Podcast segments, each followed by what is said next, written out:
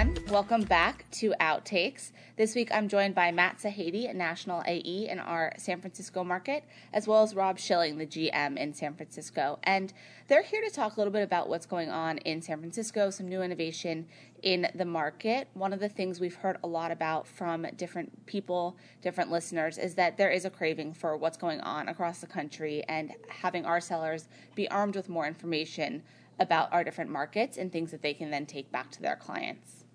Great. Well, thank you for having us, Lindsay. Really appreciate it. Uh, I think one of the biggest things to point out when talking about San Francisco is that really that's just a small piece of the entire Bay Area.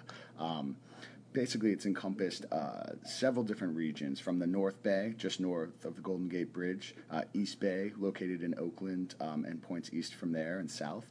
Um, San Francisco, obviously, the peninsula, which most people refer to as Silicon Valley, where all of the big tech companies are located, uh, as well as the South Bay, uh, where San Jose is, um, and all the big tech companies down there as well. We have a wide variety of transit formats that can fully connect the entire Bay Area for you and your clients.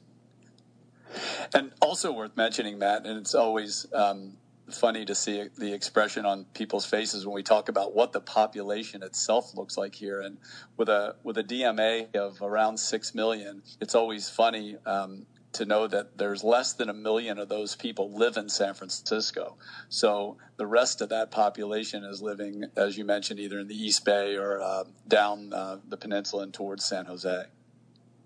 And I think that's that's a really interesting thing for to talk about. I know in New York, at least, we talk a lot about how there's people commuting in and out of the city and how important transit is in this market. But I think when we think about San Francisco, transit plays a huge role in your inventory and how you reach consumers throughout their daily lives. And I know that we had a recent acquisition last fall with BART, and I was hoping you could tell our listeners a little bit more about that. Absolutely. Um, very major acquisition, you know, taking over the Bay Area Rapid Transit Authority. Um, it really is the missing puzzle piece for us to connect the full Bay Area from a transit perspective. Um, so it connects as far south as SFO and Millbrae, um, which actually connect it to Caltrain, um, which also connects to VTA in the south. Uh, and then BART connects in, uh, San Francisco with the East Bay as well. So as far north as Antioch, um, points east. Uh, and then our two recent stations, which are just about to open up, Berryessa and Milpitas, which will actually connect it directly to VTA uh, in San Jose on the East Bay side. And from a competitive standpoint, certainly BART was instrumental in giving Outfront, the, as I say, the the biggest muscle to flex. Um, our billboard portfolio here is great, but adding this transit component to it really could make it a one stop shop for any advertiser that wanted to reach the entire Bay Area. So uh, it was, as, as Matt um, so perfectly put it, it really was the missing puzzle piece for us. I definitely want to talk about Billboard in a second, but one other thing, Matt, I know when I heard you talking about San Francisco earlier this week, that you had said is that there's something very interesting about San Jose and the way that people within the San Francisco market, we'll call it, um, live and work, and that it's not always what people perceive. Definitely.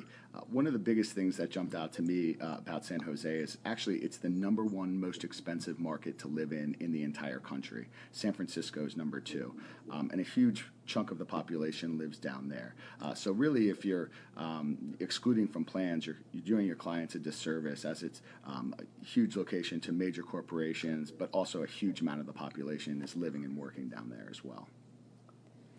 Yeah, so our transit systems really connect back to people from not only where they work, where they play, where they may go out, but also where they're living and how they're getting to and from. And that is both on the transit side, but also when we talk about billboards in San Francisco. So, from a billboard perspective, there are a handful of major thoroughfares that run um, between the East Bay, the South Bay, and the San Francisco portion.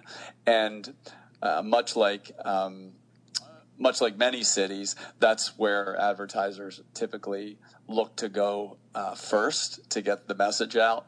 And we certainly have terrific coverage. Um, in, in addition to our static billboards, our portfolio of digital billboards has grown significantly over the past uh, several years. Um, and they're in the ideal locations, whether it be near San Francisco International Airport, Oakland International Airport, which, just as a quick uh, tidbit, is actually closer to San Francisco than SFO is to San Francisco. Um, but again, our digital portfolio spreads throughout the market, and um, billboards certainly are a major part of what we do here in the Bay Area.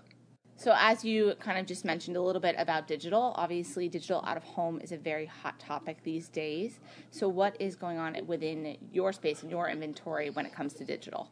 So, as it relates to BART, we continue to look forward to our digital deployment in the 46 stations around um, the the BART footprint.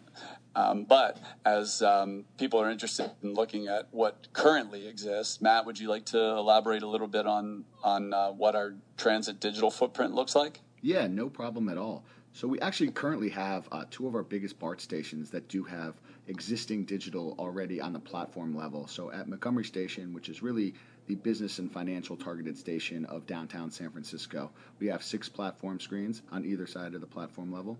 Uh, and then Powell Station, uh, which is really the uh, shopping and retail focused, also the uh, attraction focused station of downtown San Francisco. You know, the cable car stop is right there, Union Square is right there. That's really what I would liken to the Times Square of San Francisco um, with the very same digital uh, footprint as well.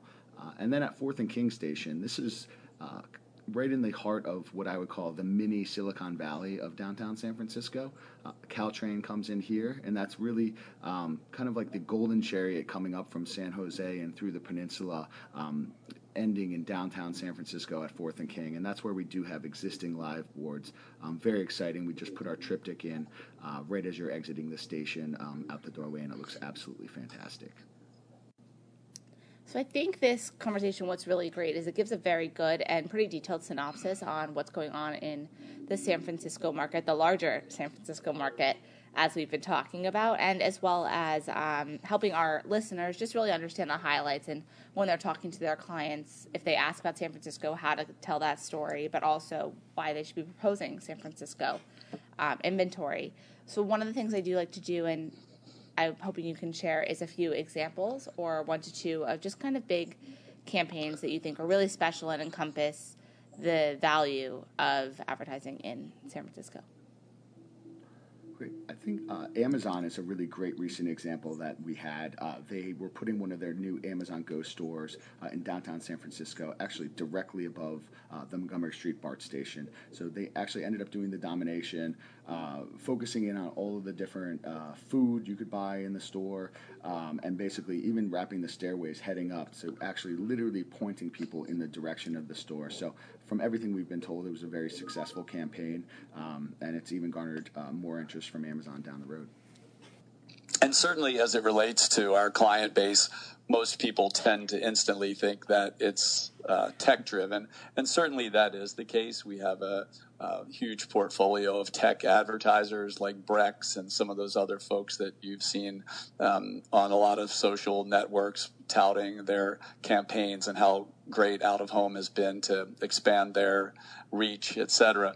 But it's not just tech we obviously have a have a lot of other categories that you'd see in any other city, whether it be healthcare, um, fast food, automotive, et cetera. So it's a we have a pretty uh, broad broad uh, spectrum of clients.